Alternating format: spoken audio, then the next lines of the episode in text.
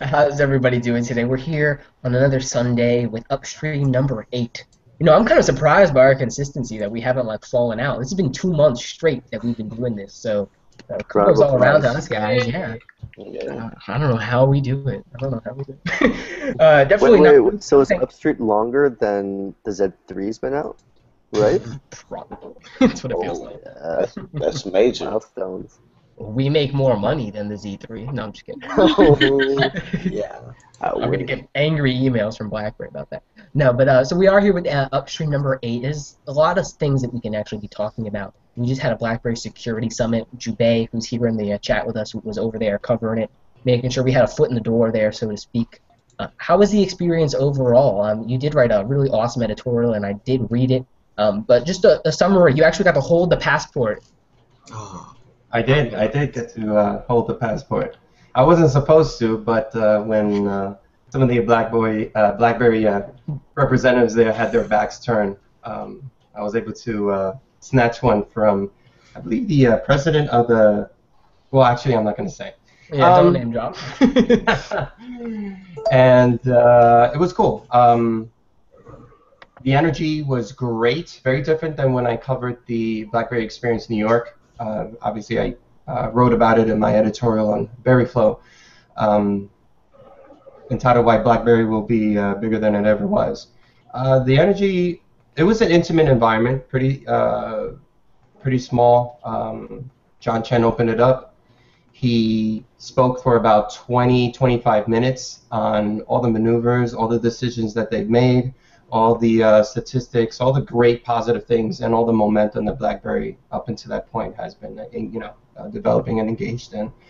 Um, the room was uh, attentive, and it seemed to be like some sort of exciting undertone among people because they're kind of eager to see what all this new stuff that BlackBerry is creating.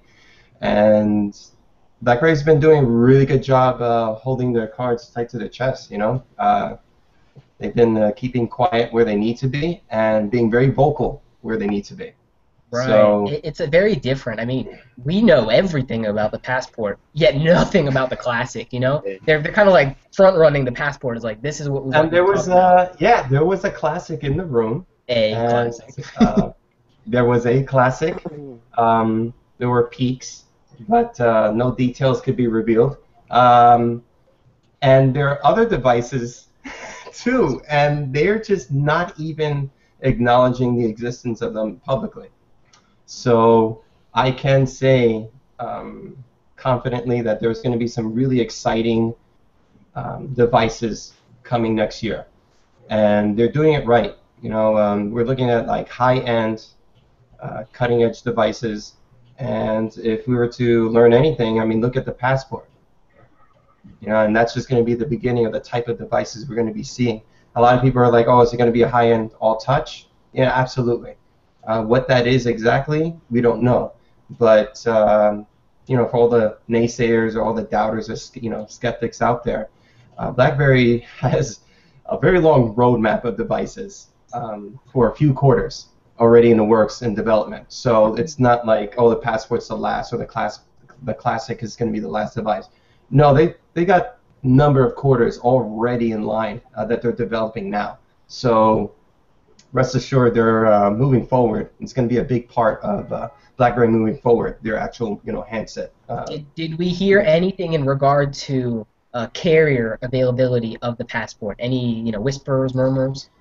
Yes, I'm going to say that uh, the two major carriers here in the U.S. are going to be on board for sure. Uh, we all know where T-Mobile stands with BlackBerry, so not sure if that's to materialize. But since AT&T has that GSM covered and Verizon has that CDMA covered, then um, it's going to be relatively easy to assume that Verizon and AT&T will be carrying the passport device. And, and I did, and I'm glad you brought it up because some people were assuming that the uh, passport device uh, device was not going to be available for consumers, and it absolutely will. Um, they're going to have it available everywhere uh, for consumers as well as you know the uh, regulated uh, segments, enterprise and stuff. So I can I can imagine if, if you're gonna build a phone in white, then it's not just gonna be for the enterprise. You know, like like the Z30 as well. Um, mo- moving on from there, we're definitely going to touch on some of those points as we bring along to add into you know the acquisition talk and things like that. But um, you know, earlier this week, Oliver Memory, many of us know him by, did put in a beta update of Spot 2Fi. Pretty cool that he's still working on building out native applications. I think he just brought in a, a Tinder client called Timber. Has anyone used any of those applications? Yeah, I, I find it pretty cool that he's he's doing the Spot 2Fi because his Snap 2 chat. I think he should keep that consistent, um, you know, across all of his apps. But he has the Facebook Messenger and stuff. I've only really used the um, uh, Snapchat chat. Obviously, everyone I know loves the Snapchat chat. Whoever uses it, um, but he develops good apps. And I was very surprised to see he came out with the Spotify app, and I'm hoping that it's pretty high quality because I want to start using Spotify because a lot of people on iOS and Android swear by it. So, And me on BlackBerry 10, I swear by it. I use it all the time. well, I, da- I download my playlist offline, like all onto my device, and I'm set. I like my native though. It's a paid so. service, so it's kind of one of those you know, tossers. It's kind of interesting that Samsung is actually pushing Milk quite a bit, and Milk is actually their Spotify alternative, powered by Slacker Radio. It's kind of interesting that you know Samsung is, Wow. is playing in that field. You know they're playing in the Beats field, and you know BlackBerry's just like enterprise. we don't give a Well, uh, Spot or what? What was Slacker Radio came default on BlackBerry 10, Mhm. so it seemed like they did have some type of partnership. BBOS too, maybe. I think. And I don't think they've updated the Slacker app once. No, it's not bad though. Whatever. But no, it's definitely cool to have a Snap, or rather Spot Spot to- 2Fi Well, coming to it's the like, port to play for. it's like Songza. Uh, mm-hmm. Songza like came out on stage at BlackBerry Oh, we're Live. not even announced they were coming out with like a native Songza app. Uh, what is it like over a year later? That was before they knew what would happen to BlackBerry. That was before Google bought them. Yeah. Oh, okay, that's true as well. Yeah. So um, let's move on to the passport size comparison. Alex, do you have anything to show us on that regard? I think I actually do, uh, surprisingly enough. Let's see if you can maybe lock it on me for a second. Sure, you're locked. Okay, so here's just some of, if anyone wants to chime in, uh, they just showed, some of these are cardboard cutouts or paper cutouts, and then some of them are actual devices, but he just kind of showed off how big the Q10, you know, That's off. and Passport are, Cut out of the Q10. so. Not bad. It's such a big device. Like I love how it's a 4.5 inch screen, and that the iPhone was a 3.5 inch Okay. screen. Like, Yeah, so like compared to the iPhone, it's kind of looks it, it's ridiculous. But a cool thing from this is the height. It looks like the Passport is literally the exact same height as um, the iPhone 5S. And then they, I think the one cool thing they showed off was compared to a Z30, because for people who have a Z30, this is a Z10. yeah, the is Z30 is actually taller Yeah. by a fair margin. Yeah, the the passport I believe is yeah same size as the Z10, same height as the Playbook. So really cool that it just comes in at such a unique form factor. It's like a mini tablet in your pocket. Yeah. Yeah. just- Would you like me to expand a little bit on um, how the passport feels? Sure. How, what was it? Did it feel premium in your hands or? Okay, so the, the look is, I mean, I think we've seen images. We everyone is at this time have seen plenty of images of the passport, but to look at it live is something, you know, different, and it looks really high end. It looks really smart. It's an, you know, it looks like an intelligent high end device, and the weight of it, it's not heavy and it's not light. What's also interesting is that, um, and I have a Q10 here. Um, you know some devices sometimes the weight is probably on the, screen side or maybe it's down by the QWERTY side or the physical Mhm. QWERTY side. It was beautifully distributed throughout. And when you picked up the device, it was just so well balanced and it felt so great in the hands. Um, and even the guys over at N4BB, I mean, they couldn't stop talking about it, you know, even hours afterwards. And um, it looks amazing. It feels really uh, surprisingly well. I got to uh, swipe my fingers across the keys. Um, that works incredibly well, surprisingly well. I mean, I've talked to plenty of people who had the device at the event, and they just uh, there were a lot of people with the devices you know in their pockets, and they were just carrying and using as their daily driver. And so I was just asking questions, and you know, what was the su- most surprising or the best feature? And they said the keyboard. You know, that touch capacity just moves so well and works so beautifully. And uh, you know, with the with 10.3 of course, and also with just all the apps and everything, it's just integrated so um, so intelligently. And you know, it's it's just it's going to be a hit. Yeah, I, I just want to caveat off, you know, a little bit off what Gervais said, but like I was mentioning a couple weeks ago, I just really just want to get the point that people and Jubei's, you know, his comments have kind of confirmed it, but BlackBerry has really took the term phablet very serious in the design overall because, as Jubei said, they kind of distribute the weight evenly across the device, which is a great thing. So it doesn't feel like your hand is leaning forward. It got too much weight at the bottom or anything of that nature. Because when you pick up a tablet, any tablet itself, the weight is distributed evenly across it. So when you're looking at it overall, the form factor, okay, yeah, it appears very odd, but you're gonna get it once it's in your hand. You will get why it is what it is. Um, and you know, as you guys mentioned as well earlier, you know, over the quarters they have these devices lined up. I just can't wait to see the next iteration of what the passport is going to be and what the anticipation behind the passport 2 could be, so to speak. Um, just because I, I, can remember back when the Galaxy Note first launched, and people were like, "Oh my God, this phone is huge," but it was a hit. And then the, the, the Galaxy 2 launch was like even greater than I think the S3 at that time that was, had, was the current flagship.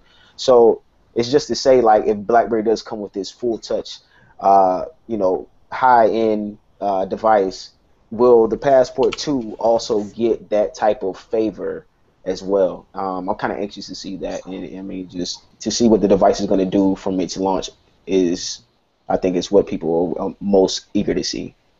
Now, here's something else to bring up. Lauren, I want to ask you a question. Have you owned a Z10 before? Yeah. Oh, yeah. That was my first Q10 device. Okay, so you've had a Z10, you've had a Z30, you're rocking the Q10 right now. How is the screen experiences on those different devices, the OLED versus the LCD? We know that the uh, Passport is actually going to be a 1440 by 1440 LCD panel. So definitely a high pixel density as opposed to what you're experiencing, what you're known to use on the QWERTY device. How do you think that's going to translate over to the Passport? Yeah, I think, well, um, it's kind of interesting seeing like the different screen sizes um, and how much of a difference that makes because um, like I'm not super partial to I'm not super picky about how perfect the screen is or how great um, it looks, but I know Z10 and Z30 obviously uh, just look so nice, and Q10 is good as well. But um, I think the passport, I think it'll be pretty. Obviously, it'll be pretty fantastic, but um, it'll Fantastic. be interesting to see like how big it is compared to the Q10, because um, obviously both square screens. Um, yeah, I don't know. I'm interested to see the resolution size wise. It's going to be so interesting. I mean, we have the 3.1 inch screen on the QWERTY, um, the Q10 rather. Then the Classic will have a 3.5 inch square one by one screen, and then the Passport coming into this ginormous square of 4.5 inch. Definitely, just going to be you really know, interesting to see how they lay that out.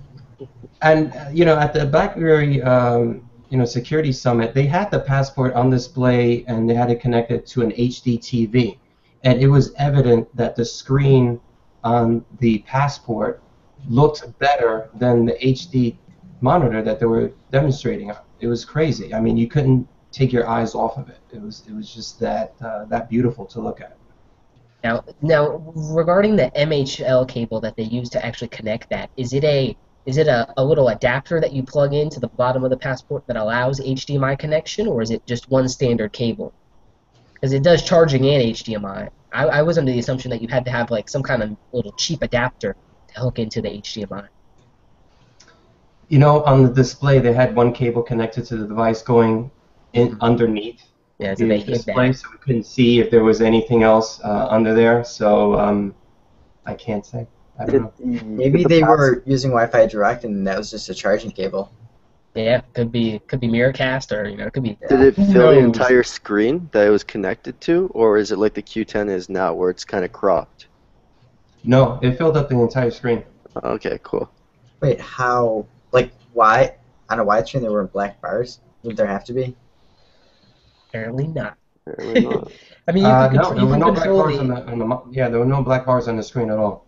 yeah, uh, you can Good. control the output over HDMI. I know that. Um, you can set a 1920 by you know 1080, get the full you know uh, 16 by 9 screen resolution there. So really cool. How did the back feel?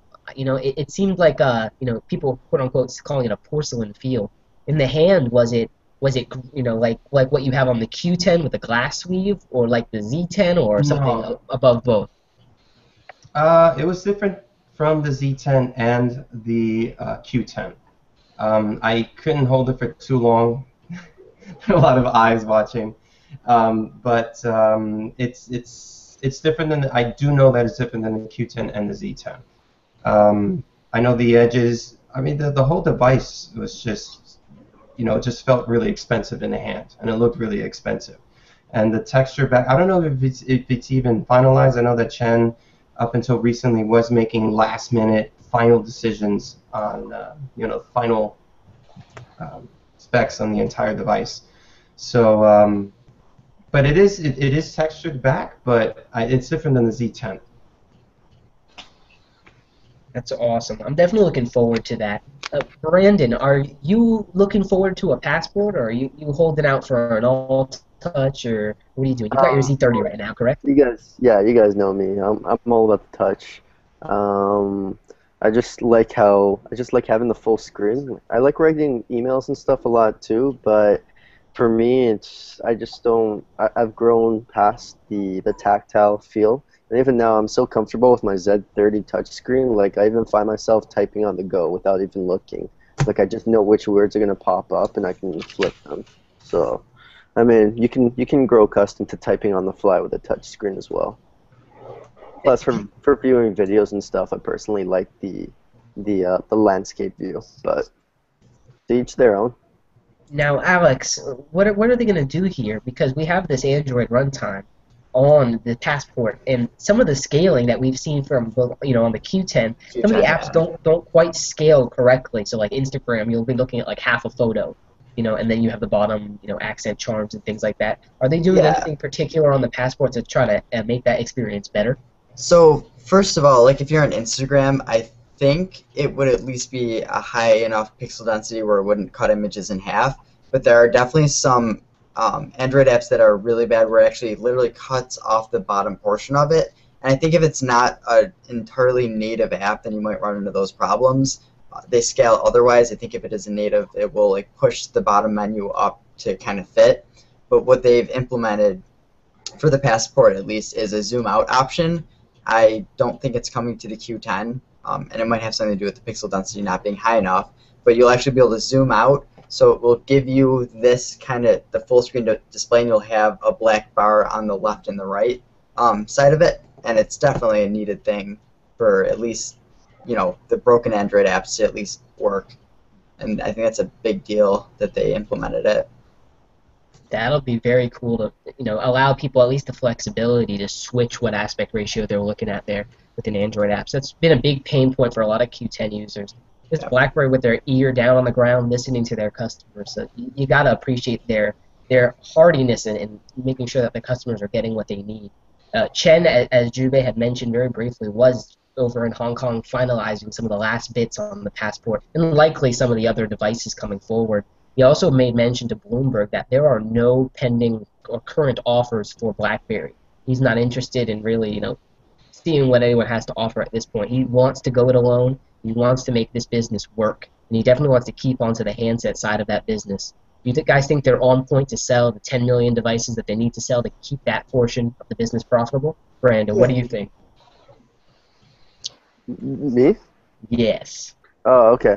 Uh, yeah, like uh, I personally think that there there is a market for the devices. Obviously, um, it's just a matter on scaling the amount you, you, you produce to, to what you, you foresee yourself selling, and that's one of the beauty, uh, the beautiful aspects of the Foxconn deal is that you know Foxconn they're a third party um, um, factory that can produce the devices, and they can kind of scale the the production to demand. So it's not going to really, they're not really taking a gamble um, as much of a gamble on you know producing X amount of devices and needing to sell X amount of devices. Um, right now, they can you, you'll see them scaling it, like I said the past three times, uh, scaling to demand so that they're not going to be losing money on as many devices. Like we saw with the Z10, where there was an overabundance of Z10 devices. Um, yeah. and that hurts them financially because they have to write those write those off, right? And they're losing money on them. Whereas if you, once again, scale it to demand, they don't have to. Uh, they won't. Ideally, they don't have to write down any devices. But I personally think it's gonna like for BlackBerry right now. I think they're focused on just cutting even with devices, so that's not a hurting point in terms of the grand scheme of things, so that they're not losing money on it. And I think right now they're just focusing on you know, cutting even with it, and then future on, uh, in the future, who knows? Maybe they'll start making a profit again on devices. It's really It's hard really- days, though. Really interesting that you mentioned that, Brandon. You know, talking about margin, I think they've got a pretty good margin for both Foxconn and BlackBerry on the Z3 devices. You can imagine the Passport device and even you know higher margin overall. Um, there's actually a comment here that we got from one of our viewers, Sean Jubei. He's asking whether the Passport keyboard, when using it, was more of a clicky keyboard or you were able to kind of tap around as you would on a touch screen. Do you still have that physical QWERTY feel, or does it feel like an extension of the touch screen? It's absolutely a, a, um, a clicky, um, very similar to the uh, Q10 for sure. You click down, it's, it's very tactical, um, you know, uh, it's very responsive, and likewise, when you glide your finger across, it's just, you know, it moves the screen, it moves the OS around, and you can turn it to landscape mode, and if you're on the web, you can use the entire keyboard pad as a mouse and to scroll through. It's, it's just, it works uh, incredibly well well in, in, implemented. Was it awkward having the spacebar in that position? Because I know a lot of people were worried about that. I know you didn't have that much time with it, but Yeah, I mean, I saw some videos being played on it, and you know, you get this, you get, you get the black bars on there um, when you're watching stuff, and then you've got the space bar in between uh, when you're moving and going back and forth, just different when you're swiping up. I saw some demonstrations of the word uh, prediction when able to swipe up from the keyboard. That worked really well. Um, I didn't get to hold it with uh, two hands enough to see if the space bar uh, worked well, but from all the testimonies, firsthand testimonies, I'm talking to uh, everyone there that had one, they were just, it, it just worked, it worked better than they thought. Everyone had their suspicions, but when they had it, they just immediately dropped their Z30 and said, I don't even, No. I don't even use it I can't see it either, but I'm Ah. excited. I'm excited because to, to me, I mean, I, of course, I blog and whatnot, and I just feel like having that physical keyboard is going to make me so much more productive. Like I will literally open up Word documents on the Z30, you know, type out an article and then copy and paste it in. I would love to have the reliability of a physical keyboard, like I do on a laptop, to actually be, able to do my blogging. So I'm really excited for the device. I know it has uh, an end user base that they're really targeting it for. Jubei, can you touch on any expanded, uh, you know, what kind of markets we may see this device in? Were they showing any demos of the passport in any medical applications? yeah, in your mostly popular used word, absolutely. Um, Lauren- That's Lauren's uh, favorite word. I don't even. oh, you got it from her. So they had uh, a number of booths set up. One of them when you first get off the uh, elevator, because the event was in the lower level, and then it was in the museum in uh, Columbus Circle. So lower level was where the event took place, and then on the seventh floor of the museum, they had a floor open with a number of booths with uh, different uh, companies and partners uh, demonstrating their apps and services. Uh, eBBM. Actually have here a form called Fluid Mobility, and uh, we can maybe go into it a little bit later. But they also had Retain Mobile, which I wrote an editorial about. Um, and one of them, the biggest, one of the bigger ones, was they did had a medical um, implementation of the device, and they showed how a doctor and a patient is able to use the device to, um, as far as communication, you're talking about like prescriptions, uh, medical records, uh, how to securely, mo- while remaining mobile, able to access certain um, information and able to use the device to um, communicate and you know um, be, uh, well this is the thing. I mean a lot of people don't know this but in the medical industry there's so many different departments so many different divisions and they never really communicate with each other. So um, you know the device the passport was there the medical um, you know uh, software was on there and they were demonstrating um, mock-up prescriptions mock-up uh, patient records and we're just kind of demonstrating how easily it could uh, you can use the passport to look at the files, to send the files, to communicate uh, communicate the files with patients, with other departments. Um, the um, I know that the camera in the back is going to be utilized. Uh, they didn't really expand on how it will be, but you know the screen really plays into um, you know the screen size really plays into it, and uh, the quality of the screen, the way they were able to demonstrate um, just the application. It was was um, just seemed designed almost with medical industry in mind. Um, that being said, also enterprise. That being said, also you know I see people using it for their daily drivers, and they were saying I can use this way better than my Z30. I'm more productive on it. So I think initially a lot of people saw the passport device as an exclu- like just kind of like a oh well this is a very niche market, probably only for medical. But ever since its introduction, when John Chen was able to sh- demonstrate it, and ever since the media picked it up, and you know, there's been like this craze about it, um, more and more people are starting to see, you know, how it could be used for virtually anything, and it feels really great in the hand, and you can utilize it for any, no matter what, uh, you know, what career, what uh, department you work in. It's it's it's just a very useful device. It's a very productive device, and you know between the battery power and all its specs, it's it's a monster. It's a monster. I have a quick question, Jubei. Um, now, in terms of like the, the software on the medical side, using the passport, does this all has to be uh, implemented using you know the, the QNX, or is the passport in in terms of the software itself? Um, is it going to be compatible with other uh, medical software, maybe through use of Microsoft or Apple, anything of that nature? Like, have they did they speak on anything of that nature? The the demonstrations were were limited. Um, I know that there's a lot of things that have yet to be revealed that they Right. couldn't really expand on. So when you saw the passport and you saw the demonstrations, they um, it was limited. It was a limited demonstration, but it looked really well, and they were able to, you know, in a limited fashion, kind of expand um, about its ability to do a lot of things. And they demonstrated on the fundamental, you know, basic level what, what you know what the capabilities are. Um, some of the uh, booths that were set up were, were kind of similar that way, where they uh, even with like SecuSmart and and even with the fluid mobility and EBBM, uh, all those demonstrations give you a pretty um, kind of a bare bones look at how it works Right. um, but not really a fleshed out full um, you know experience that people can be wowed by.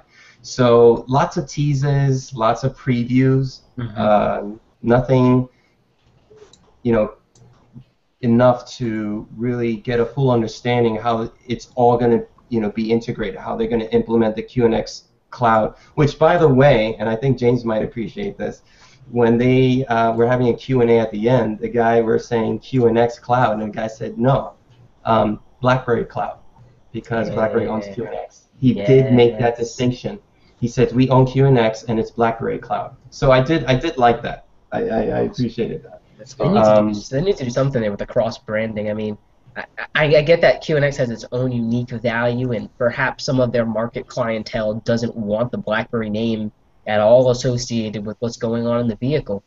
But at the same time, QNX is so you know subverse underneath all of it that they might as well just brand this thing what it is. You know, at, at the end of the day, there aren't not separate offerings. This is all one company. Yeah. Now, And I interestingly, think they, they were driving that home.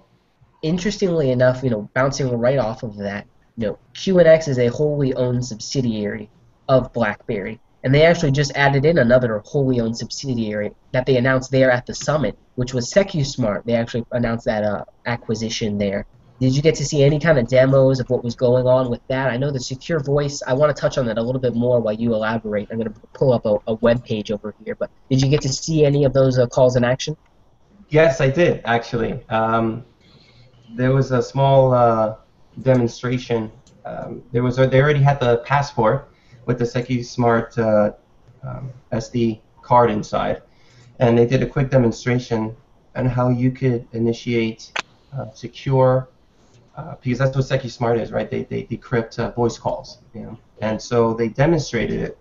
And what was really cool is how easy it was, how, how they implemented it into the OS where it's just effortless.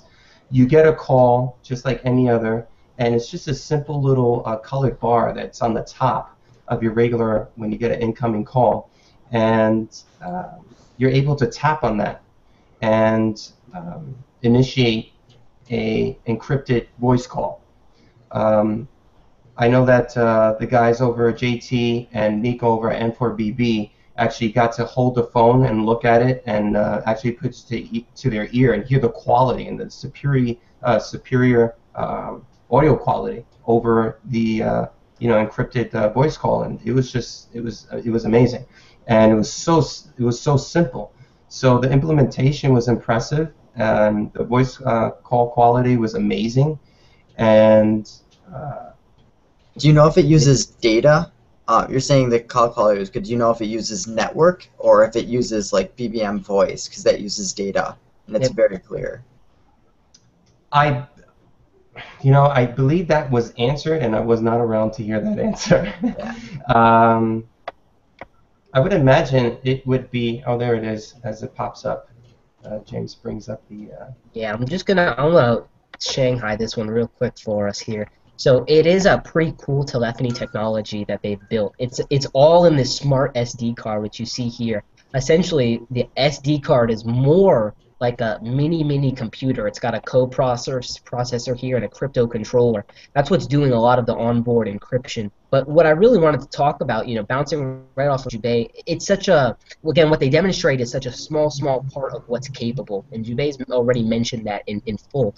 So essentially, this is the smart chip, but where you can put the smart chip is where it kind of starts to get interesting.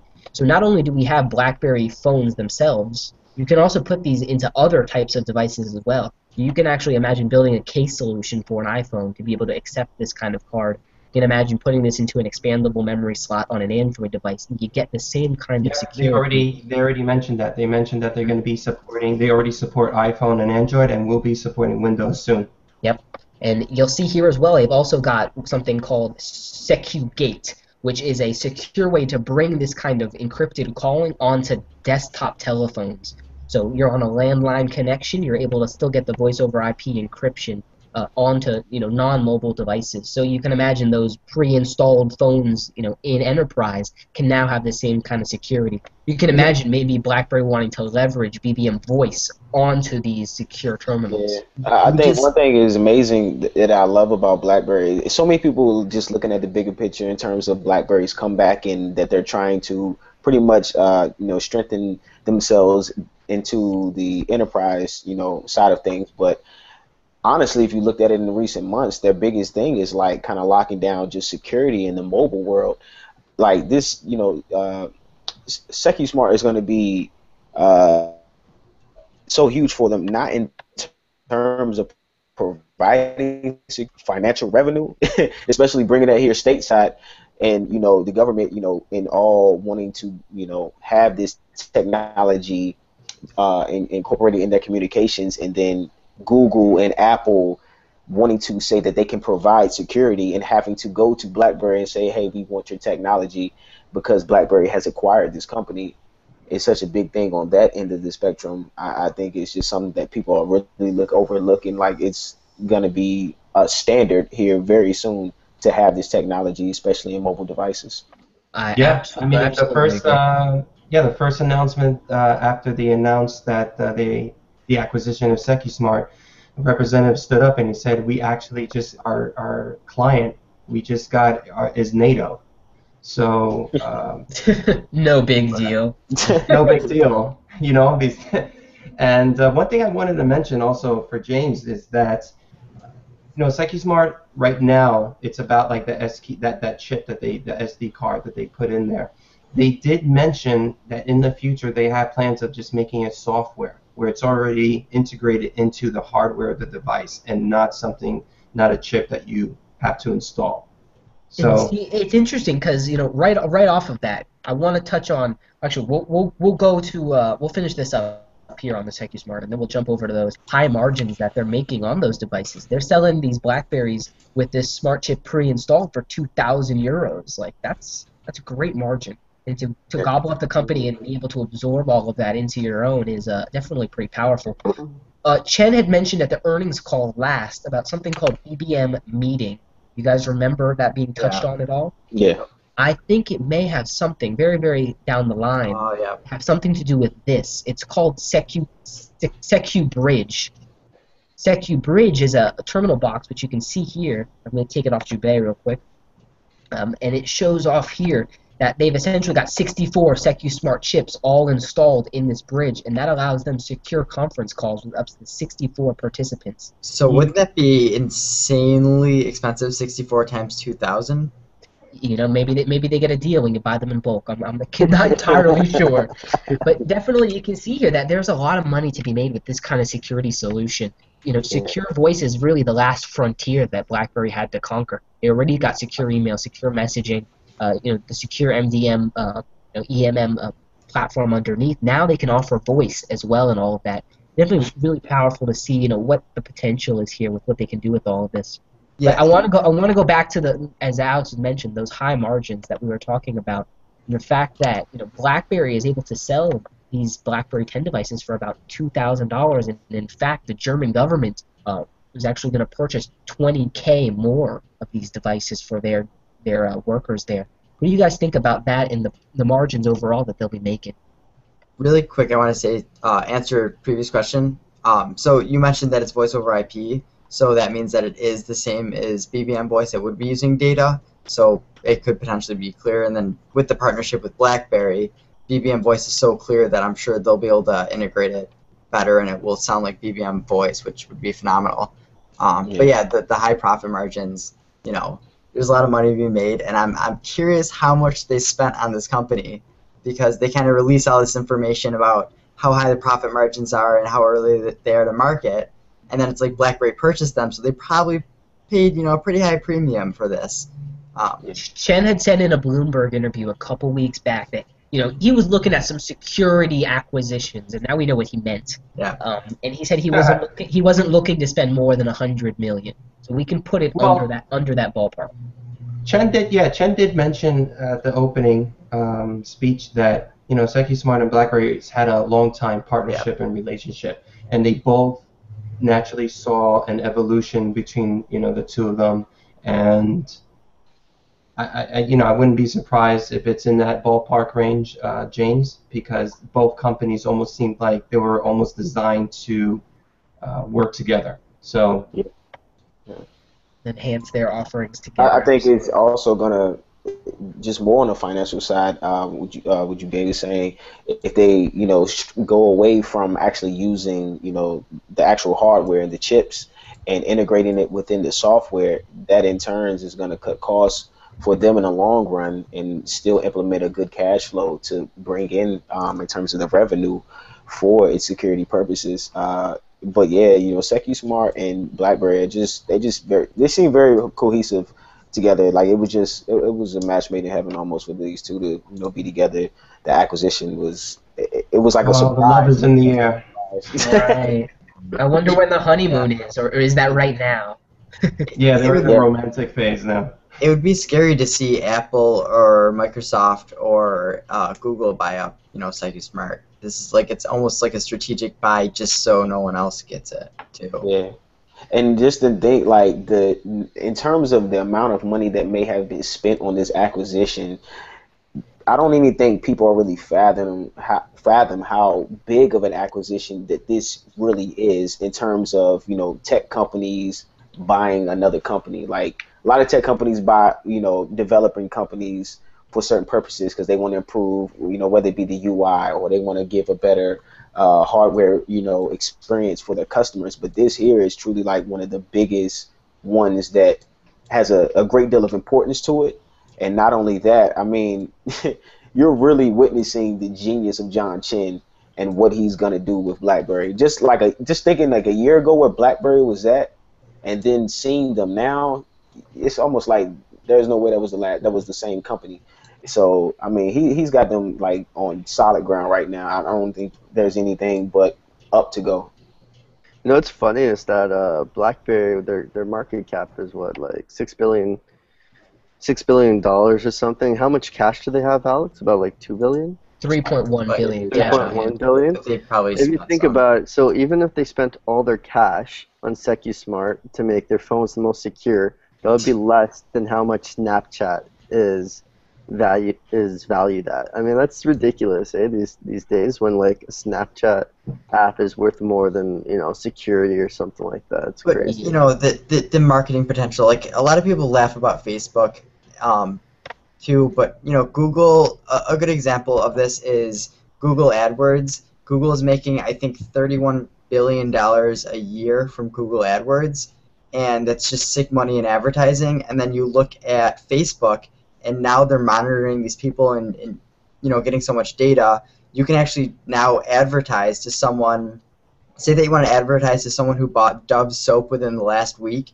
you can advertise to 100,000 people who bought Dove soap last week that are female between this age. hmm So advertising is where all this money's coming from. You look at BlackBerry, security is a big deal, but Snapchat has the users that you could throw in a little Exactly. advertisement in there, and it's Mhm. it's so much more valuable. So I'm, I'm Yeah. really hoping BlackBerry, uh, BBM, and BBM channels, whether they throw stuff within the feeds, um, just these little advertisements within a social network. I think BBM could really be a big, big, big thing for BlackBerry, even bigger than BlackBerry itself. And let's let's talk about that, Alex. I mean, let's look at what BlackBerry is doing today to monetize BBM. Um, right now, we do have sponsored invites. I asked, what does a sponsored invite look like on iOS? And, and it's actually pretty simple. Um, Matthew, who's our iPhone guy on VeryFlow, he actually says that he got a sponsored invite the other day for Candy Crush. And essentially, you'd hit the sponsored invite, and it'd launch the App Store, and you tell you to go download Candy Crush. Like real simple, real logical. But you wonder like what the advertising platform is and how they expanded to meet, you know, that that different solution there. As well, we have these virtual goods inside of BBM, these stickers that are selling at two dollars a pack. You know, there's a lot of potential there. Supposedly, about 30% of BBM users are in enterprise of that active base. So if we take 85 million, take away 30, we're at about 55 million active consumer users of BBM. If each one of those users, again, these are active monthly users, buys one sticker pack, that's over a 100 million dollars. You know, easy. Yeah, margins are high on sticker like sticker packs. I mean, it's virtual good. Yeah, like So- how much of how like how much does it cost to create sticker packs? I guess you pay for the artists and stuff, but at the end of the day, you Yeah, but the BBM stickers, they're just scaling them non-consumable. up. yeah, It's not costing them anything. yeah, Right. So there's definitely just like, and Darius has a great article coming very shortly on this uh, BBM monetization as a whole, and so we'll definitely get back to that. What I want to move on to now is BlackBerry Guardian. That was actually detailed at the Security Summit. We've seen it on 10.3 already. It's really cool um, in the sense that any third-party APK, be it from Snap, be it from the Amazon store, is going to get scanned on the Guardian servers with Trend Micro's uh, algorithms underneath to tell you whether that application is breaching malware or has privacy issues, etc. So really cool that BlackBerry again is putting their foot forward with security and offering that directly to users who may want to dabble in Android applications but are afraid of maybe you know abusive permissions and things like that. What do you guys think of the Guardian move in light of the Amazon deal that is also playing uh, out underneath us here? Really quick, they, they did say that I think it'll also do within the browser. Say you just went to the browser and got an APK and loaded it. It's not just within the third-party app stores. Yeah, I was gonna say it- I it's, know it's, Black, it's built into the APK installer. You're absolutely yeah, right. yeah. I was gonna say like I know BlackBerry loyalists are definitely excited to hear that, especially with you know the integration of the Amazon App Store. So it's kind of a side relief because a lot of people are just like, well, is it gonna be is the Amazon App Store gonna be a part of the BlackBerry app world? Are they gonna be two separate entities? Will we still have the same security provided in terms of you know downloading applications and having to worry about you know malware and things of that nature? And so it's a good thing to know that the protection there, the security's there is provided. So you know just can teach you about you know daily. And, and not to not to say that it, it wasn't secure before, it absolutely Right. was. This Right. is just an additional layer, psychological purposes Yeah. maybe, Yeah. or just you know another option for people uh, when they download whatever app to run it through Guardian and Yeah. to get that you know you know This is a, layer. yeah, this is completely just for peace of mind Yeah, it's uh, for Yeah. people because like the Android apps, they're run in a sandbox on uh, BB10. So I mean, it's already really secure, and I think this is more of like a for all those people who are kind of worried about it. It's kind of got like that placebo effect where people are like, oh, it's got that, it's got. It BlackBerry also could be a huge marketing uh, feature too, you know. I Yeah. think so. I think it, it could be a huge marketing feature. Hey guys, we can secure Android. We're, yeah, Mhm. we're the secure Android. Yeah. Yeah. And and it and here's it's a, it's a double-edged sword, right? So yes, it's a placebo effect for most users, just like the Amazon store is really, because you could just get Yeah. Snap and Yeah. get all the latest versions of all these Android apps. But Mhm. total total side conversation with Guardian. Um, you know, if you download an Android application and it's asking for file permissions it doesn't need, you know, Right. You can still accept those and it can still siphon your data you know so it's Mhm. yes it's securely in a container and it won't affect other applications and breach in but at the same time it gives you kind of that forewarning it's like look this this this flashlight is asking for your contact list you Yeah. want to give it up and just kind of can give you that forethought of whether this is actually Yeah. malware or something good especially with I think people using uh, one it's gonna be- mobile and with uh, consumers. You know, they're going to Yeah. see it and be like, oh, cool, I could download this, and then I can check to see if it's safe. You know, it's just, it's, it's Yeah. a little Makes you gimmicky, feel but good. It works really well. right now lauren here's a question for you do you use Android applications at all on your, your BB10 devices, or do you use like one or two, or are you a strictly purist native Cascades experience type of gal?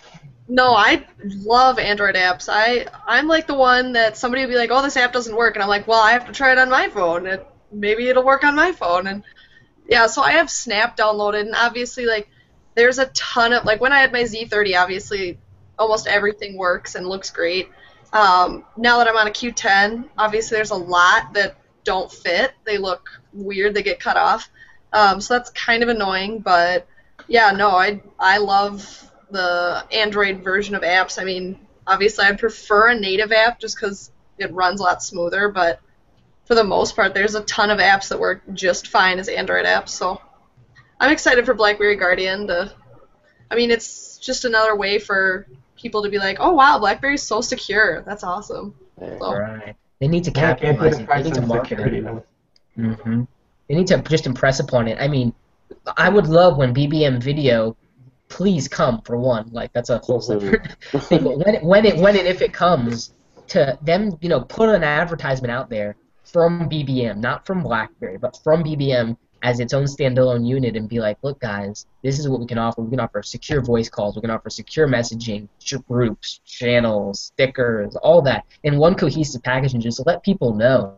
I mean, if anyone knows anything about BBM today, outside of this, the people who are already using it, is that BBM is this old chat application that died on BlackBerry back when BlackBerry died. You know, Yeah. there, there's no conception that there is an iPhone version or a Windows version of this application. They need to just get that out there. We're even on Windows, guys. We're even on Windows. yeah, Definitely. yeah. You gave me a couple questions to ask about uh, John Sims about the uh, BBM and the, its future too. I don't know if you want to. My my thing was like, you know, Snapchat wants to do mobile payments. Uh, WeChat now has Glimpse, and so does Kik. Kike. I don't know how you, whatever. Uh, Yeah. Okay. a lot of these a lot of these unique features that were first implemented in BBM are now being stolen by competitors. I mean, iMessage did the Mhm. same thing years ago. They just took the read and replied or read and uh, unread message notifications and built that into their system as well. So people have been ripping off BBM since 2007. I mean, But the, the end consumer doesn't care. That's the problem. Like they don't care if they're first, second, third. They got it though. That's all that really matters. Yeah. But, but I think you know with the security heritage that BlackBerry has, they need to say like, look, we can do all of this and more and securely. And whether that brings peace of mind to your mobile payments is really going to come down to the end user. I think as a as a user myself, as a quote unquote prosumer is what I like to call myself, uh, that you know secure mobile payments directly to my family and friends, even you guys. Like if I need to send Pooter some money for some some artwork he did, Oh, so man. cool to That do would be that. so good. Like there's so many times when you're out and you're like nowadays, like I hardly pay for anything in cash. I like use my credit card or Yeah, use it's my hard to debit split card. bills with that. So if I want to like, or, or if like my, my friend buys me a drink or something, I want to get him back, like and pay him back another day. I usually never have cash, so it'd be so convenient if you could just like tap your phone and be like, here, man, here's like five bucks, or just send them a BBM with your money, and Yeah. like it It's coming. Securely. Like that It would is, be so. it is. how, how long though? Did they It- have well, been about BlackBerry, BlackBerry earlier this year. I don't know if you guys remember, but they announced Yeah. uh, what is it? EnStream, Upstream? Did they steal the name And, from us? and Stream is like some consortium that like they they Yeah. have in Canada between all the tel the telcos and and, and BlackBerry's kind of providing like security for for mobile payments. But I also think that BlackBerry, um, I forget who the new the new guy who's in charge of uh, BBM is at BlackBerry, but he mentioned that they were um, looking into mobile payments um, specifically through BBM. And uh, we know that BBM in Indonesia they have uh, uh, payments. BBM money, BBM. Yeah, BBM money. Exactly. It's really just- cool. I think you can send like up to five hundred dollars per transaction type of Yeah. thing from your bank, and it's like bank to bank. That's what's cool. That it's not like I'm sending you a PayPal and it's somewhere third party like in the cloud. Yeah, yeah. like, Right. Bank I to bank think it needs to secure connection. be. uh, Yeah, it needs to be clear. John Sims made it clear that they will not um, launch this feature without the partnerships of the financial, um, you know, establishments. All the banks are on board and everything's secure. Um, they're going to do it differently than, than PayPal, which is important.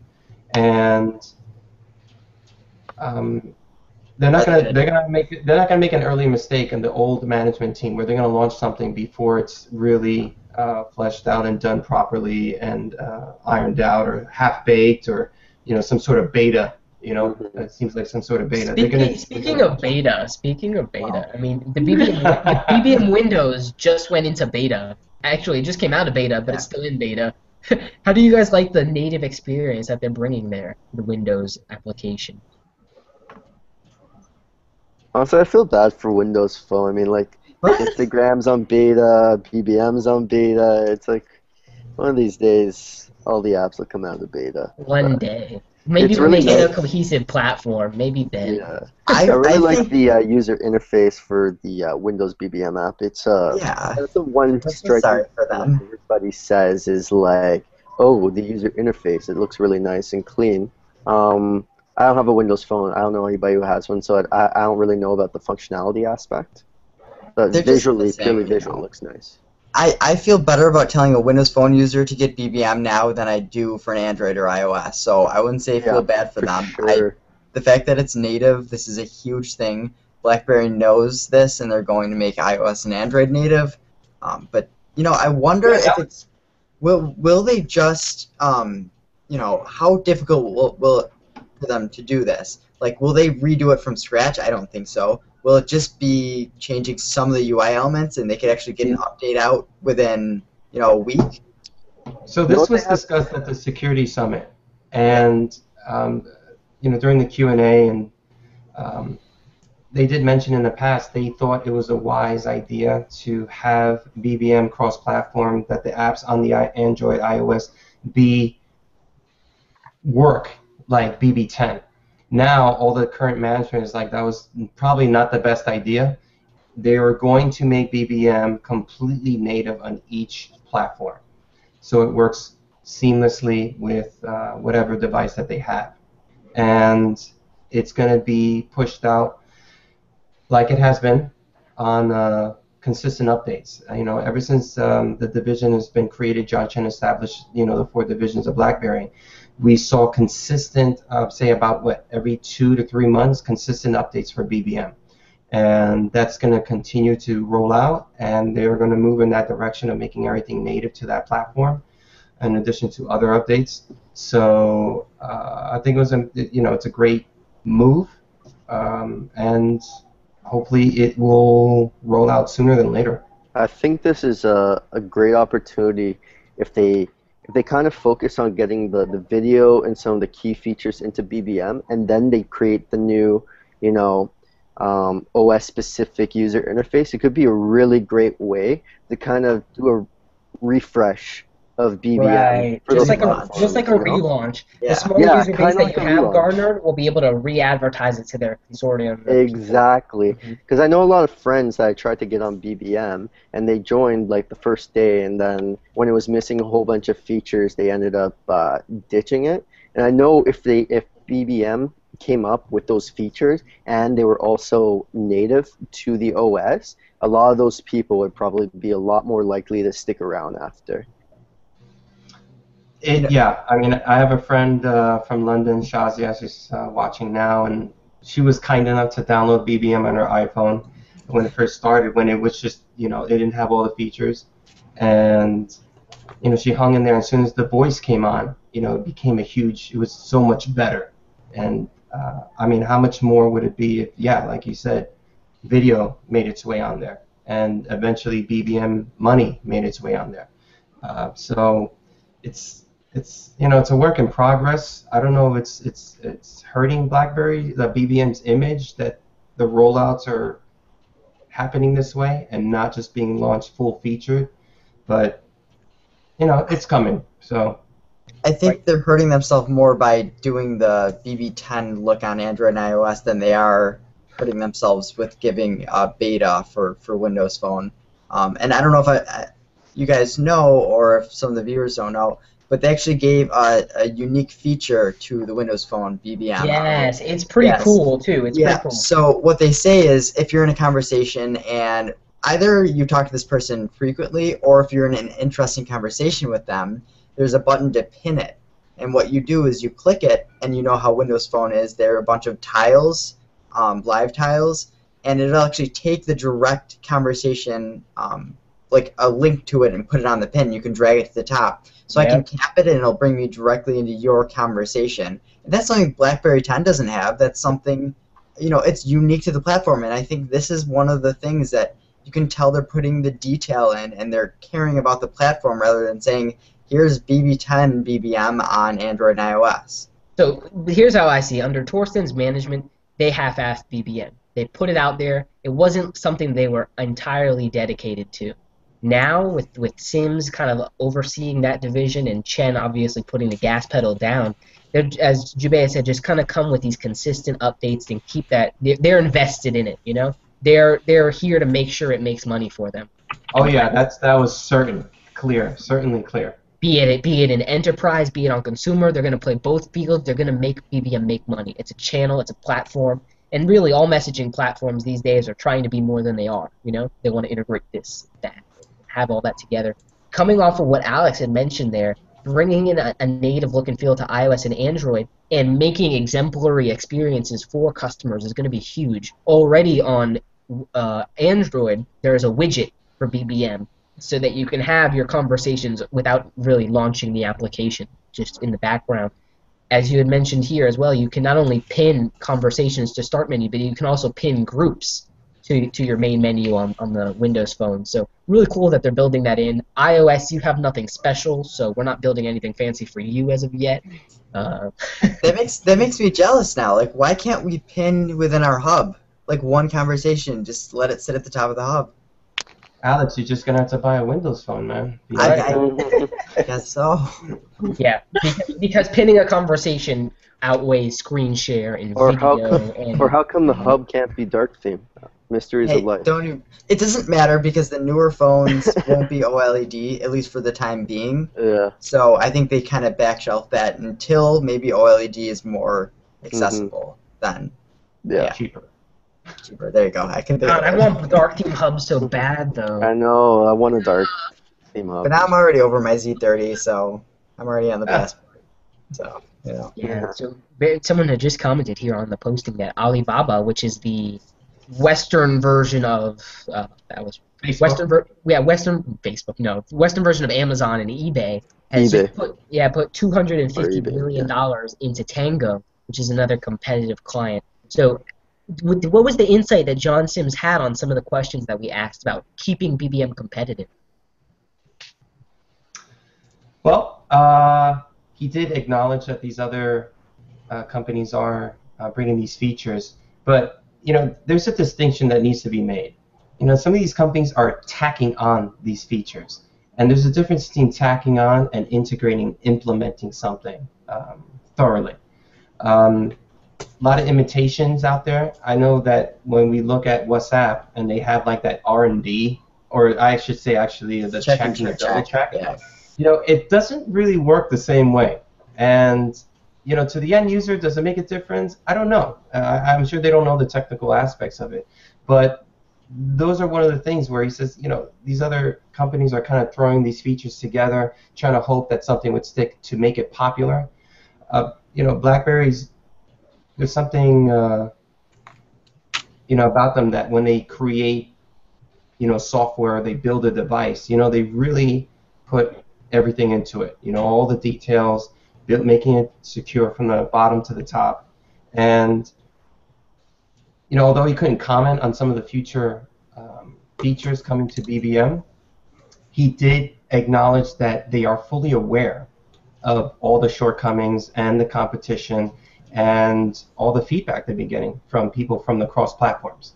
And they're taking notes of everything. And they're working around the clock to bring and to fix and to iron out and to update all of these things in a timely fashion. So, um, you know, like there are other announcements that they can't really talk about. BBM does have new things coming. He did casually mention BBM money, so I'm, you know, but as far as BBM video, They ain't said No. shit. They ain't said shit about it. That's just yeah. I, so Now, I, don't, I uh, don't know why that is. I know that BBM on Playbook and BlackBerry 10 actually runs through BlackBerry's infrastructure. It's got a whole video kind of architecture underneath. I don't know if rigging that onto iOS and Android is a little bit more involved than we think. Whether they're holding it off for a more cohesive launch later with Blend, or whether it's kind of just been we're not going to talk about it anymore. Or let's pretend. we John. Johnson's, uh, yeah, John Sims straight up just said, well, BBM video is going to be available for enterprise before it's even considered for the consumer side of things. So. It makes sense. It's like I can't monetize off of BBM video. It's a great service to give you, but I'm not making any money from it. So yeah, and it requires so much resources to sustain, to run. su- support, keep up. Yeah, I think BBM right now runs about 100 to 200 million dollars a year. Not BBM rather, but the whole network infrastructure for BES, et cetera, et cetera. Yeah. So it's expensive. They need to get some kind of return on that.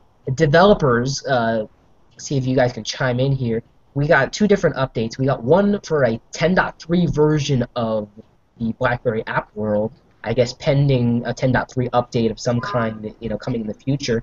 And they're also removing the apps for Snapchat, apps for Spotify, apps for every app that's not really actually in BlackBerry world. How do you guys feel about the strategic move there to not only update BlackBerry world, break it for 10.3 users, and Yeah. also uh, kind of clear out some of the trash that was uh, filling up BlackBerry world? What do you guys think?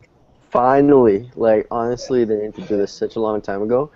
They should even go a step further and allow people to report apps that they see on the store that are obviously like cash grabs that don't do what they say they do.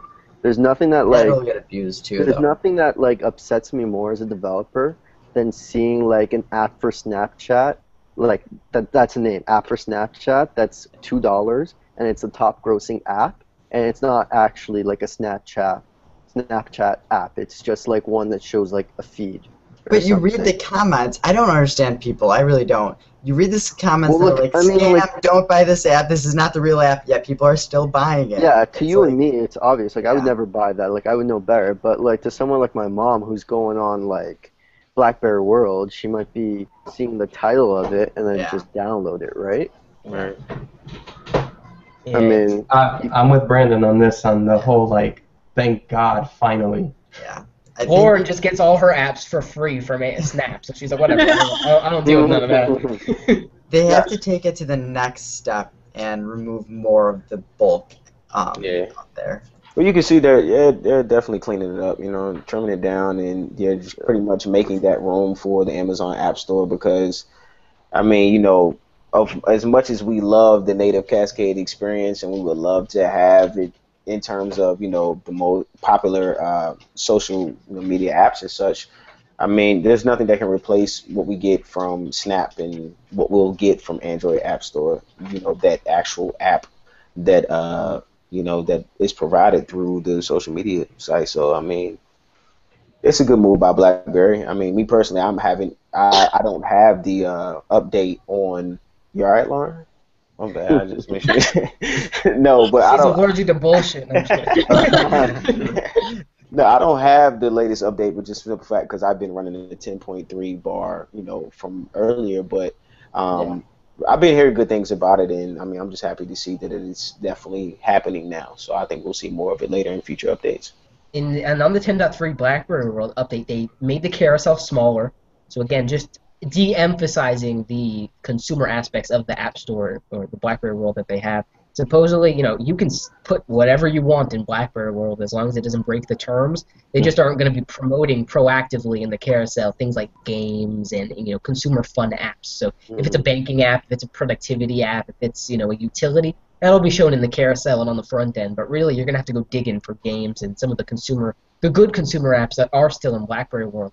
Kind of bothers me because we have so many interesting and well-built native games on BlackBerry 10, and the whole games application itself with Scoreloop and you know my friends inviting me to play games, seeing their stats and things. Is that just gonna? They shut Scoreloop down, They right? shut So, Scoreloop down, yeah. so it was here's a- actually a really great service. It was cross-platform. right. Uh, a bunch of games used it, but I guess here's the thing here's the thing here's the thing as well and developers hopefully you guys have some insight on this but jeremy and i were actually discussing it. It's like they built they worked so hard they spent so much money with developer relations working with sencha working with unity working with all these you know cordova, cordova and all these other platforms to make publishing of games and things like that like one hit you know? Publish to Mhm. blackberry world press go and you're done. Are now those developers gonna are they are especially like game developers looking to target blackberry 10 are they gonna pr- are they gonna press the one click and just port their app natively, or are they gonna rather package it as Android and then put it on Amazon so that they can get it on BlackBerry? You know? No, you know what? It's funny because uh, like my view as a developer, I think that BlackBerry hit it on the nail when it came to um, developer like game developer relations. They hit it on the nail. Like for most game developers, they, they support most of the engines, and for for most of these developers, it's a matter of just building like clicking a button and exporting it so that you can send it off to BlackBerry World. Like it's they've made it extremely easy, especially for developers that use Unity. Like I think we'll still see native Unity uh, game apps, um, but I don't know. Maybe for other apps, they might just instead of putting it on two stores, they'll just have the one on Amazon or something like that. And then there's there's there's some other there's some other titles there as well, like the uh, like Mega Upload, which is in BlackBerry World as an Android port, but not in Amazon.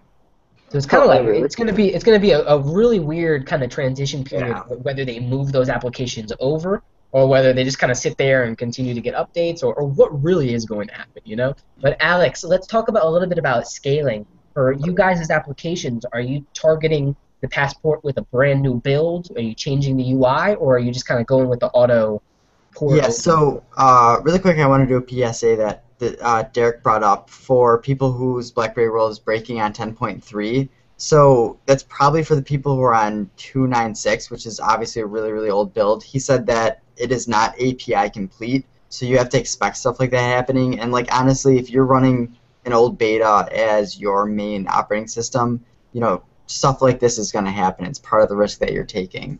Um, but I just know people made it a big deal, so I figured or he, he said we should probably point that out. Um, so to the scaling up, I currently what I am doing is when 10.3 becomes a thing, then I will push out a 10.3 update, and I I don't want to use I don't know, I want a passport in my hands when I start building it. I don't like Mhm. simulators. the simulator Yeah. at all. Like, especially it being 1440 by 1440, I it you know it's actual resolution, and I have a 1920 by 1080 monitor. So 1080 pixels, 1440 pixels is higher, so it'll actually cut off some of the emulator. It I don't know. I just hate emulators. I'm sorry. I want the actual device Yeah. to test it. Also, if you have a MacBook you're developing for BB10, um, unless you have uh, Windows on your computer on a partition, you can't actually use a simulator um, to build apps. So all the apps I've made, I've been using my own devices to uh, to test them and stuff, or getting friends. But I mean, Like for instance, my apps, I have no clue whether they're going to work on a passport or not because I can't just send a developer, another developer, or like a friend I know, my entire source code to so that he can build the app and run the simulator. So I'm probably gonna have to wait till it's till it's it's released, and I'll get someone to test the beta bar or something like that. Mm-hmm. I prefer a physical device though. Yeah, I think that's how most developers feel at this point. So most of us will probably let the queue time just auto scale. Whatever happens, happens. yeah, And the initial people getting passports, some of the apps might have some problems because yeah, it, it will scale and run well, but there, you know, there might be random spacing problems here and there. It's just Right. things that happens, For and sure. You know, we're not gonna put the time into it until. I, I most of us won't. I know Yeah. Jeremy. Jeremy already I made mean, all, all of his apps yeah. are the passport. Very Flow If app is, is Really? passport Yeah. ready. It is if you're a really ready. good developer, you you build your app to be able to scale to most screen Yeah. sizes.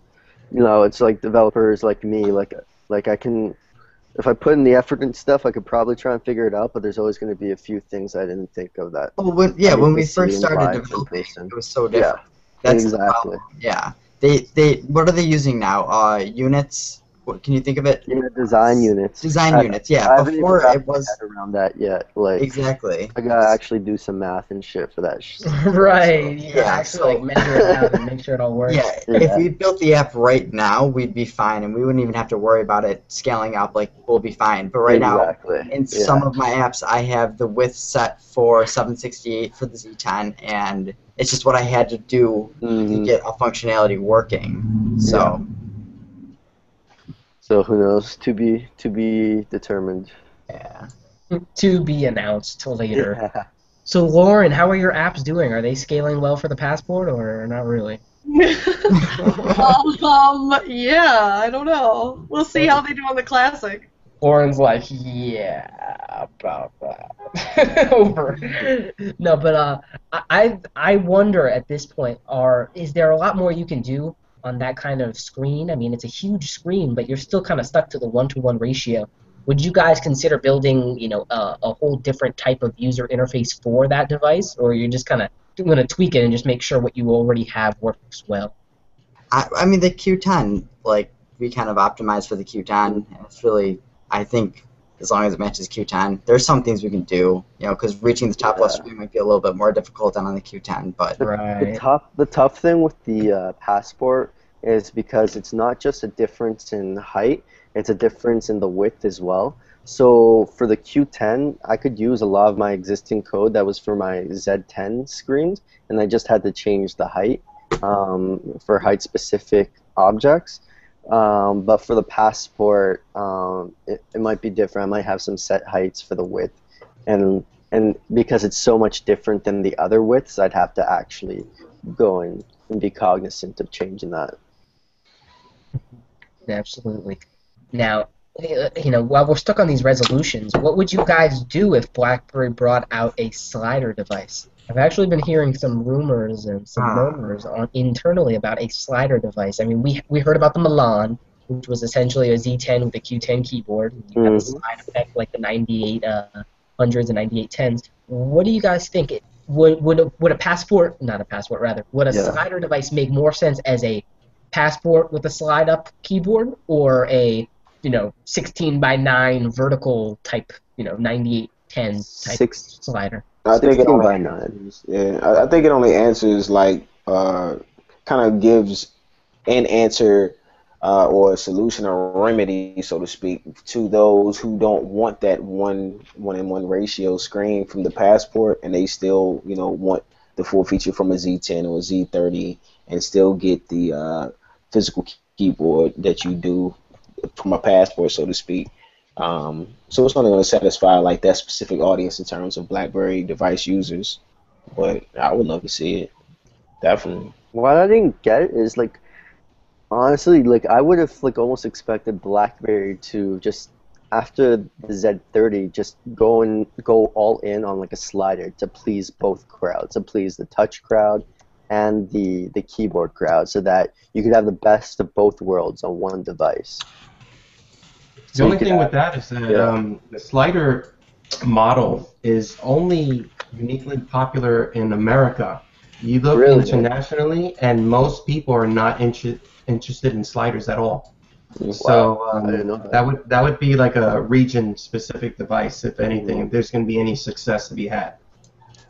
So, did, did any of you guys get a, a little email, a strictly confidential email from uh, BlackBerry in regard to it? Any kind of beta invite of any kind? We're not going to say it's a 10.3 beta at all, but did you guys, is anyone get any kind of email in regard to any kind of particular beta out there? Nah. I got invited. I, I filled out the survey. We'll see if I get chosen. Probably not. Now that you said you got yeah. invited, they're going to watch this and be like, well, you know what? No, Brandon. Yeah, I don't think you're supposed to say that, Brandon. No. Yeah, no. Did you already just break your NDA? No, I'm just yeah. Can't even And talk like about I the email. filled out so many surveys for the BBM beta. I was like the best BBM tester, and then they ditched me.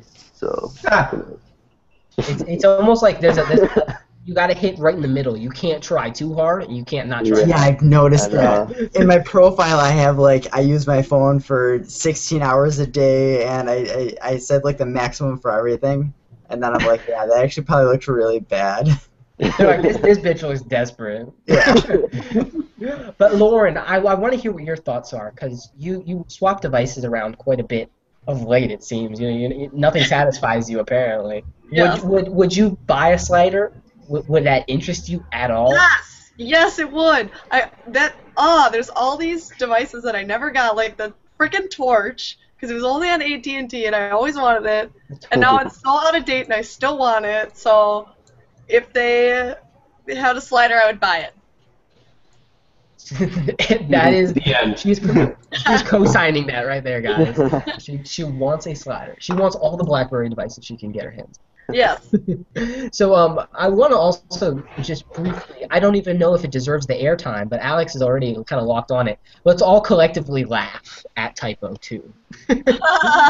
Um, so the left Wait, we wait. have Typo One, and on the right we have Typo Two. Yeah, so Um, you can see why they got sued here and how ugly it is here. Yeah, it just looks like something from like the dollar store, like something you pick up for like 15 bucks for your grandma. Like here you go, slide this on your phone. I So would consider what's- buying the one on the left, but you know. Yeah, the one on the left looks nice, but the one on the right is just kind of like. But that's good. That's good. Go BlackBerry. They did this. Is there like one letter in a different position on the one on the right just to like make It's pushed the to the- Yeah, they, they they pushed it in a little bit and got rid of the front. Did you notice that? But I think BlackBerry has this patented. Even on the virtual keyboard, the middle row, uh, A to delete, it spans across the entire width. Whereas on iOS, Android, Windows Phone, it pushes the middle row in. It doesn't take off, and there's a little bit of spacing. They may have patented that. I, I think they did with the the, the full full wa- uh, full length screen rather. What's interesting about the typo is it doesn't do much at all. I mean, if the case It was like uses a, more battery. yeah, that's what I was about to say. Like if it was a Mophie case with a keyboard, like that'd yeah, cool. that'd be But it's not. It's just like a, a, a tack on. And it's like these are this is a design product from two dudes who just didn't want to go back to their Blackberries. It's just like yeah, that a- keyboard looks uh, more narrow than the style. right. It's just like Mhm. uh, just looks kind of awkward. And uh, I, I I know it probably works well. I mean, after two revisions, you think it work well. But at the same time, it's like if BlackBerry actually built something like this, took the Passport Yeah. keyboard and put it onto other devices, imagine how much they would sell that shit. Yeah, build like a QWERTY like attachable keyboard that has like a rechargeable battery inside, And the touch sensitive. and it has data, and it has data inside. Oh, it like has like an S, like a like a like a memory, like disk or something inside for extra like storage. Yeah, storage for for like music and stuff, right? that'd be kind of dope. Yeah, it's, And then rake in the money. kinda funny. Um, I follow like the Q10 tag on Instagram, and uh, I was looking through the pictures the other day, and I saw somebody who had tagged the Q10, but it was a picture of an iPhone with a typo, and they were like, Ah. "Oh, I really loved my Q10, but I couldn't stand the screen size, so I'm back to my iPhone BlackBerry." And I was like, "Oh my god, I didn't know people bought that." It's like it to me. It's kind of confusing because it's like BlackBerry does not want to build a, you know, portrait QWERTY. They seem like so opposed to it. They'd rather build a slider than a than something that looks like a typo but running BlackBerry 10. You know, and I, I really feel like people, at least for pocketability's sake, will really really appreciate it. Because the passport, you know, it's a little bit cumbersome and wide. I know again it has its tailored market you know base that they're aiming for, but something like like a typo, so like a Z10 mm-hmm. with a keyboard at the bottom would sell in my opinion. I think people I would think so too. literally the best of both worlds. Typo has to feel so awkward in your pocket though. Like like damn the passport. Like a typo It's probably like sticking out. Like a one host It's it. probably flash breaking. light. It's probably breaking a few days kinda after short use compared to like the iPhone 5 is still kind of short compared to like competitor phones like other phones. So I mean, even with the typo, the iPhone 5 probably isn't even like that much bigger than like your generic like Samsung Yeah, Samsung device, right? yeah, it's probably just like right around this Galaxy Mega size or so. The the first typo actually looks very nice. I have I to like admit it. it. It does. Like, But it it's looks because just it's like a bold Q10. keyboard. yeah. Yeah, keyboard. It just looks like clean, and it's like wow, that's that looks iconic almost, you know. Yeah. And then we got this this typo two shit. so I mean, what are you guys thinking at this point? What are you guys most in, anticipating? Are we, Awesome. looking, are we looking at 10.3? Are we looking at Blend? Are we looking at Passport? Are we looking at a little bit of all three? What, do you, what are you guys most anticipating uh, at this Blend. point? Blend. Lens. It's not. Can you guys can you guys stop with the S at the end? It's blend. It's Yeah, you guys blend. seriously. Lens. I'm looking for 2015s Right. and what holds for BlackBerry. Like once everything's out there on the table, and then for BlackBerry to also announce upcoming devices and software. Um, hell, maybe even see uh, you know tablet somewhere later in the end of the 2015 year, beginning with the 2017 fiscal year. That would be pretty dope. So here's here's two two questions that we've got within the uh, the comment section. So we had one that was referring off to Jubei in regard to marketing. Was there any talk of marketing at the BlackBerry Security Summit? Yes, there was. Um, JT over at N4BB uh, asked, and um, it really, I mean, I, and it was covered a little bit when I asked a similar question at BlackBerry Experience New York earlier uh, in the spring. They are going to do marketing. Uh, the two things they want to have ready before they do a full launch is have the devices and have uh, OS 10.3 fully fleshed out they want they need to be able to stand 110% behind their product and services. They're not going to market something that's not complete. So um, you can expect So marketing. that's so that's why the Z10 didn't sell. Okay. Nah, yeah. so um, in addition to that, they will be doing uh, marketing through conventional methods. So you're going to see Traditional, expensive. traditional right you're going to see the newspaper the commercial television ad you're going to see billboards. So to what extent that campaign may be there's I, i'm sure the geniuses over there are figuring out how to advertise 10.3 the new devices in a slick savvy sexy exciting way And I know Darius had mentioned, you know, Black, he, him wanting to get BlackBerry into sporting events, into NFL, and just get them out there. You know, be it be it you know a 10 minute, 10 second spot, be it a 30 second spot, be it a voiceover type of advertisement. I Just believe think- uh, Blaze in our group actually heard a, a voiceover advertisement during MLB, which was pretty cool. Yeah, yeah, it was dope. But I just, I mean, just simple things like, you know, banners along, you know, football fields or the soccer stadiums, you know, different things like that. So as you're viewing the game, you're constantly seeing this brand on your TV screen. Those are things that really, you know, catch people's eyes because they're always viewing it. And then, you know, just like I said, with this upcoming football season, you know, NFL is the one uh, sport that generates the most money uh, in the states.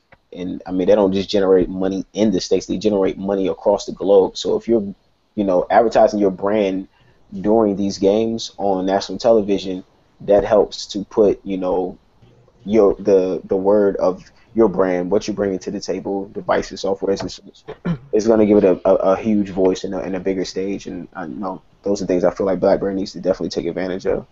I just want to chime in here quickly because uh, um, you were mentioning how BlackBerry needs to put in those banner ads in stadiums and stuff, and I find it interesting because uh, BlackBerry actually has ads at the Toronto Maple Leafs in the Air Canada Center and in the the Rogers uh, the Rogers Center, which is where the Blue Jays play baseball. But that's And, uh, Canada. Yeah, it's Canada. that's Canada. It has to be They but they have those ads there in, in, in high in high volume places, Yeah. and it's and BlackBerry is actually doing really well here in Toronto. So it, Yeah. it, there's a bit of it that there's a lot of it that has to do with the financial district aspect of it too. Yeah. But I'm sure like the marketing and advertisement aspects of it in Toronto don't hurt either. I'm sure those are contributing Oh, to yeah. it as well to an extent. No, it's just and exactly the type of success and what they're doing there is what I want. I would love to see them transition here to the states, and I'm just giving like the NFL, Yeah. you know, an example of what they could try Yeah. to take advantage of in terms of marketing and branding. Because just saying your name, you don't have to. If you pay attention to what Samsung does, and I, for example, what they did do was with the NBA All Star Game, it, um, uh, which is back in February, and you know it was like the NBA All Star Game presented by the Galaxy uh, S5, and you know the device was up and coming. So, and well, actually, was just Galaxy devices, if, I, if I'm not mistaken. But you know, they were trying to brand something specific instead of branding Samsung Mobile as a whole.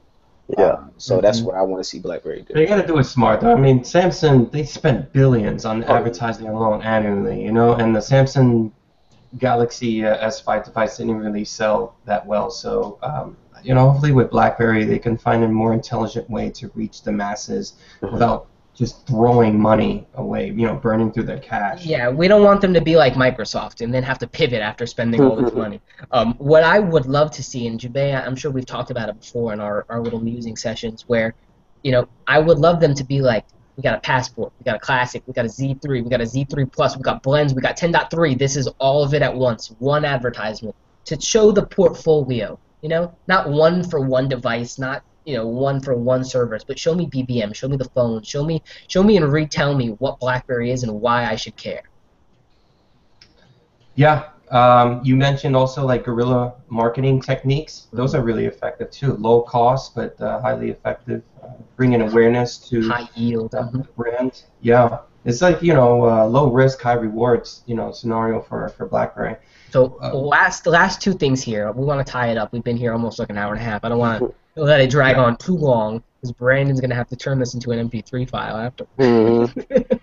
but uh, so we had a comment on on the site, and it was, in my opinion, they should make BBM video calling uh, that capability available to consumers and cross-platform, and that it's a wrong decision on their parts to restrict it to enterprise. You know, they could put ads during consumer BBM video calls, or have the capability to record those BBM video calls, you know, for a price after the fact. Now, I somewhat agree here that I think we need BBM video as a consumer feature. I do think it's interesting that they want to bring it strictly to enterprise first, and maybe as that brings money in for them, they expand it to consumers. What do you guys think? Wait, don't we Uh, have since- BBM video? What was that? Well, BlackBerry, yeah, from between Oh, BlackBerry and devices. Yeah, we're talking about cross-platform.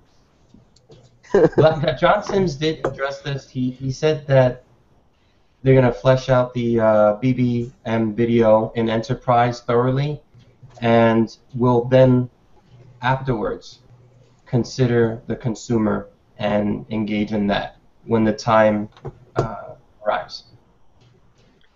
At the same time, it's like, wh- why are they giving these mixed signals for? I mean, they're like, oh, BBM is consumer, and then now they're going to be like, oh, but we're going to lock off this feature for the enterprise Yeah. only. It's like, you know what, The like, come up with like a consistent kind of message when it comes to BBM. Like we know it that could the be rest of conflicting with between the management. I mean, you have to, you know, when John, yeah. yeah, when John Chen walked in there and slowly started replacing, uh, you know, the staff and management over there. Yeah, Since then, we've seen a consistent message, but before then, Mhm. it's always been like back. Remember the whole fiasco with the Yeah. playbook getting BlackBerry 10? Yeah, It was like it's getting it, it's not getting it, it's getting it, it's not getting it. exactly. You know, it's like, yeah. So like I personally think they should playing with my the video. hearts.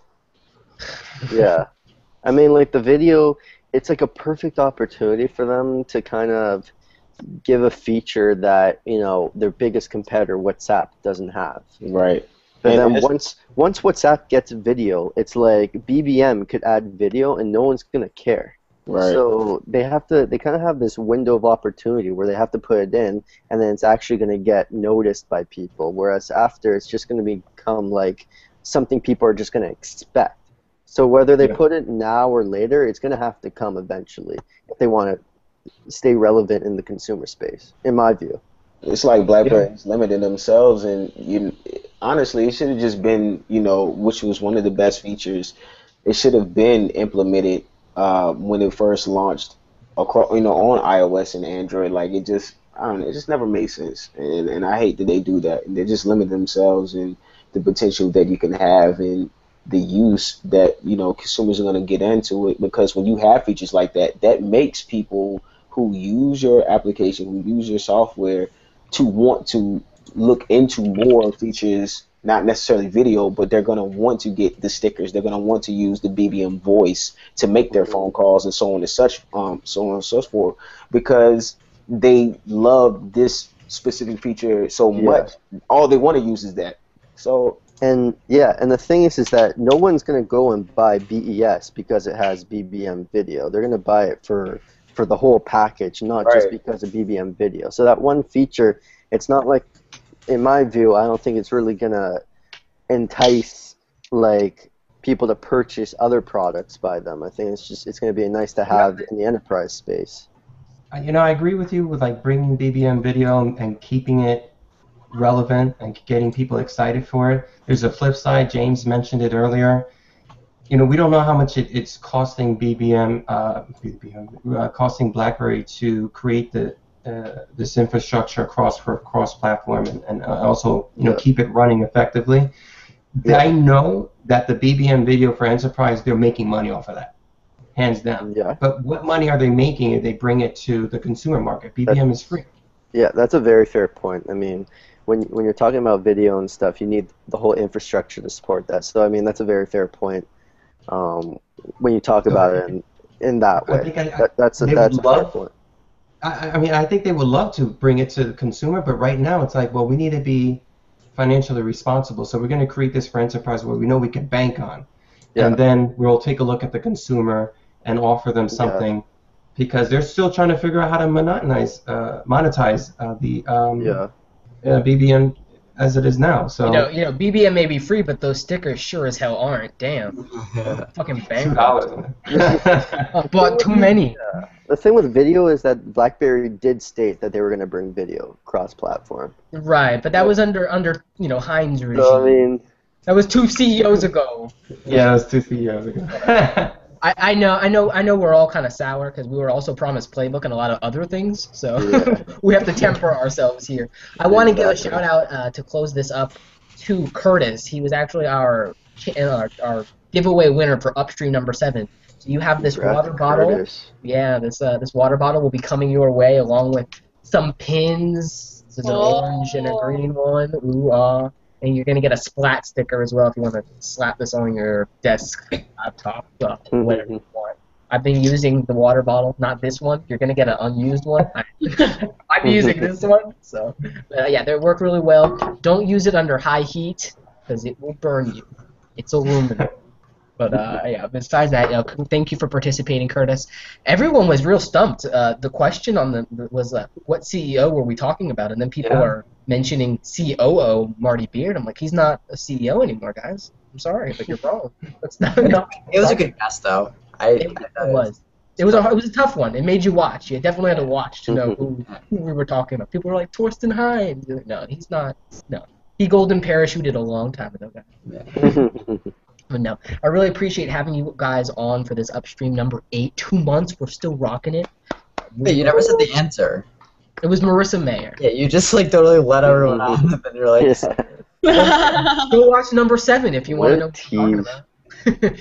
I know, what a tease. What a tease these past couple of days. I'm sure we're going to be seeing a lot more in regard to BBM meetings and the passport coming up this next month. So keep an eye out for that stuff. I'm sure I'm sure someone's sitting on a leak for 10.3 right now and we'll probably release it soon. So you know, we'll never know. I don't know anything. Just saying. you really think that? Just another tease. Anyway, guys, I really appreciate having you on. You have a good rest of your night, guys. Yeah. too. Take it easy. Later.